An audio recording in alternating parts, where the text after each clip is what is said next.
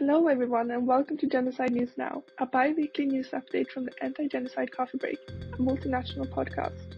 We are your hosts, Teresa Mörk and Sarah Allerid, and we wish you a happy new year as you join us for our first episode of 2024. You can find us at www.lemkininstitute.com, as well as on Patreon, Spotify, and iTunes. All the news and action items mentioned in the podcast are available on our website. Today, we want to provide an overview for some of the topics that we will be focusing on in the coming year, as well as why we feel it is important that these remain on our and your radar. Much of the information shared here can be read in the Lemkin Institute Year in Review for 2023, which can be found on our website. This episode focuses on context. We will provide you listeners with information about some of the most insecure and violent conflicts in the world right now conflicts which we will return to in future episodes with the latest news on their development. To start, we think it is important to point out that most of the mainstream news promoted and consumed in the West is unfortunately very skewed toward a narrow category of countries and conflicts it deems worthy of coverage, primarily those occurring in the northern and western hemisphere. While exceptions do occur, we believe that there are many conflicts which are rarely discussed and, in turn, limit the content that individuals receive or consume about important policies and their consequences for human rights in the global south. Although a brief bi-weekly podcast will hardly be sufficient to stem this trend, it is our way of demonstrating our own solidarity with those in the global south, while also attempting to improve the scope of news coverage that we in the West prioritize. It is particularly evident when reviewing the countries which the International Rescue Committee has placed on its emergency watch list for 2024 that little attention is being paid to ending atrocities that are ongoing and conflicts that are intractable around the globe. In combination with the Lemkin Institute's year in review, we have compiled a list of countries and topics that we believe are worthy and deserving of sustained attention by the international community. To start us off, I'll begin by telling you a bit about the Sahel, a region in Africa which covers the following 10 countries Senegal, Gambia, Mauritania, Guinea, Mali, Burkina Faso, Niger, Chad, Cameroon and Nigeria, a region that is marked by suffering.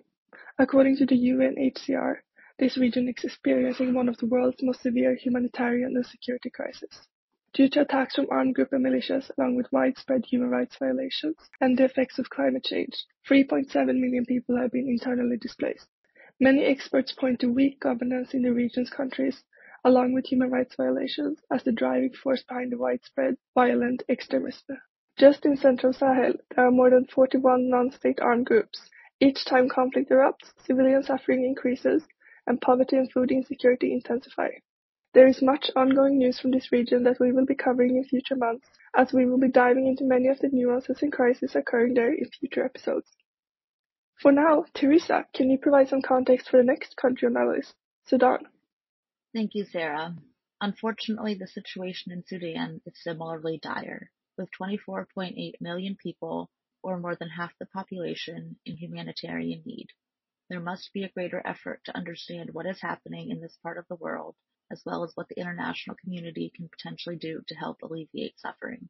As noted in our year in review for 2023, the Masalit population in the Darfur region of Sudan has been targeted by Arab militia fighters in atrocities which the High Representative of the EU for Foreign Affairs and Policy described as an quote, aim to eradicate the non-Arab Masalit community from West Darfur, end quote.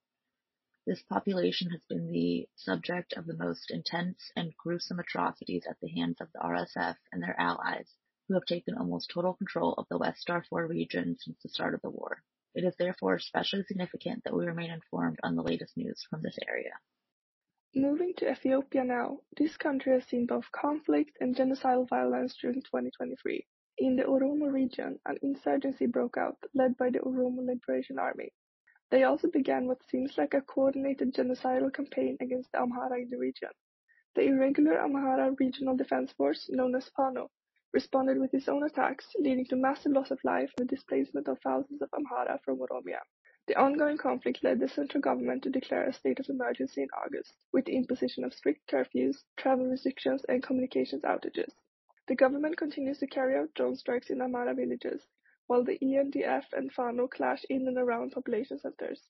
This is a conflict that is particularly complex and will receive further attention in upcoming episodes. Teresa, while we have consistently been covering the conflict in Gaza, this is a region that is undergoing significant fighting and violence and requires constant vigilance. What can you share about the latest there? This conflict has been very much present on the world's radar the past few months, and the war between Israel and Hamas seems to have no end in sight. In the wake of Hamas's unprecedented military operation against Israel on October 7th, Israel launched air and ground attacks on Gaza of an almost unimaginable scope and scale.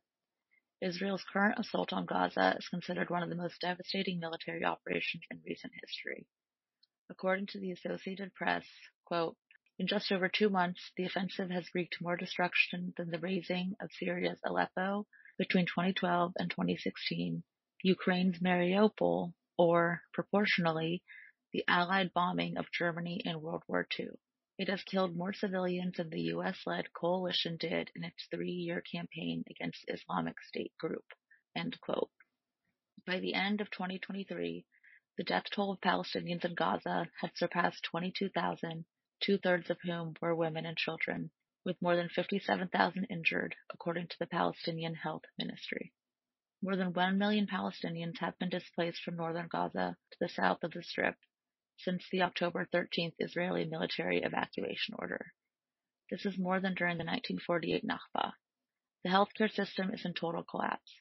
Injured people, including children, must endure painful operations without anesthesia, including amputations.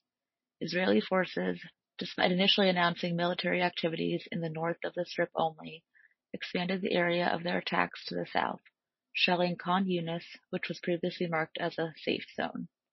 In early December, Israeli authorities ordered Palestinian civilians to evacuate from Khan Yunis to Rafah city on the border with Egypt, which is also being occasionally bombed.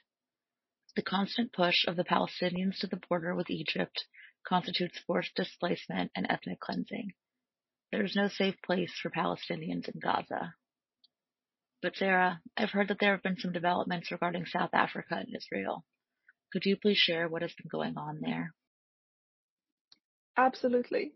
So the case brought by South Africa against Israel for the crime of genocide in the International Court of Justice began on Thursday of last week. Although a final ruling on the case may take years, the initial proceedings focused specifically on the request by South Africa for, quote, an emergency order against the continuing killings and destruction in the Gaza Strip, end quote, according to reporting by Al Jazeera. This means that an interim sentence could be out in weeks.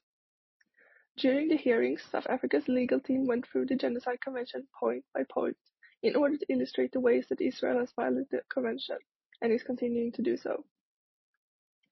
Predictably, Israel's defense was predicated on the fact that its actions were a "legitimate self-defense" end quote, of the attacks led out by Hamas on October 7th, over three months ago now. Germany said on Friday afternoon that it wants to intervene on the case on behalf of Israel, stating there was no basis whatsoever for an accusation of genocide. I think that leaves just one more country that we want to review for today. Teresa, could you fill me in about the latest out of Myanmar? Yes. For our final country summary for this episode, it is important to know that the humanitarian abuses occurring in Myanmar are largely a result of the Myanmar military, the Tatmadaw, declaring a state of emergency in the country in February 2021 following their successful coup of the government there. Importantly, it is the Tatmadaw which committed genocide against the Rohingya population in 2017, forcing hundreds of thousands to flee to neighboring Bangladesh. In the nearly three years that the Tatmadaw has been in control, at least 4,177 people have been killed, either by security forces or anti-junta groups that have formed as a response to the Tatmadaw's reign. In addition to this, there have been documented accounts by the Women's League of Burma of rape and conflict-related sexual violence by Tatmadaw soldiers at checkpoints. The militias which have formed in opposition to the military government are referred to as People's Defense Forces, or PDFs, and in October of 2023, varying ethnic armed groups banded together to launch Operation 1027 against the military junta. The degree of fighting that has broken out as a result of this latest operation has displaced over 660,000 people, adding to the nearly 2 million already displaced across the country, according to the UN. The National Unity Government, or NUG, provides a glimmer of hope for those suffering under the oppression of the Tatmadaw, as they are a pro-democracy movement which attempted to overthrow the Tatmadaw in 2021 and provide the only sustained resistance and positive alternative to the current situation in the country. And with that, we thank you for joining us for our first episode of 2024. We look forward to bringing you more coverage of escalating and ongoing conflicts throughout the year. Be sure to visit our website at www.lemkininstitute.com for more on our work in the field of genocide prevention. And if you would like to take action and make an individual difference, feel free to take a look at our list of resources on our Take Action page on our website. Thank you for listening and have a great day.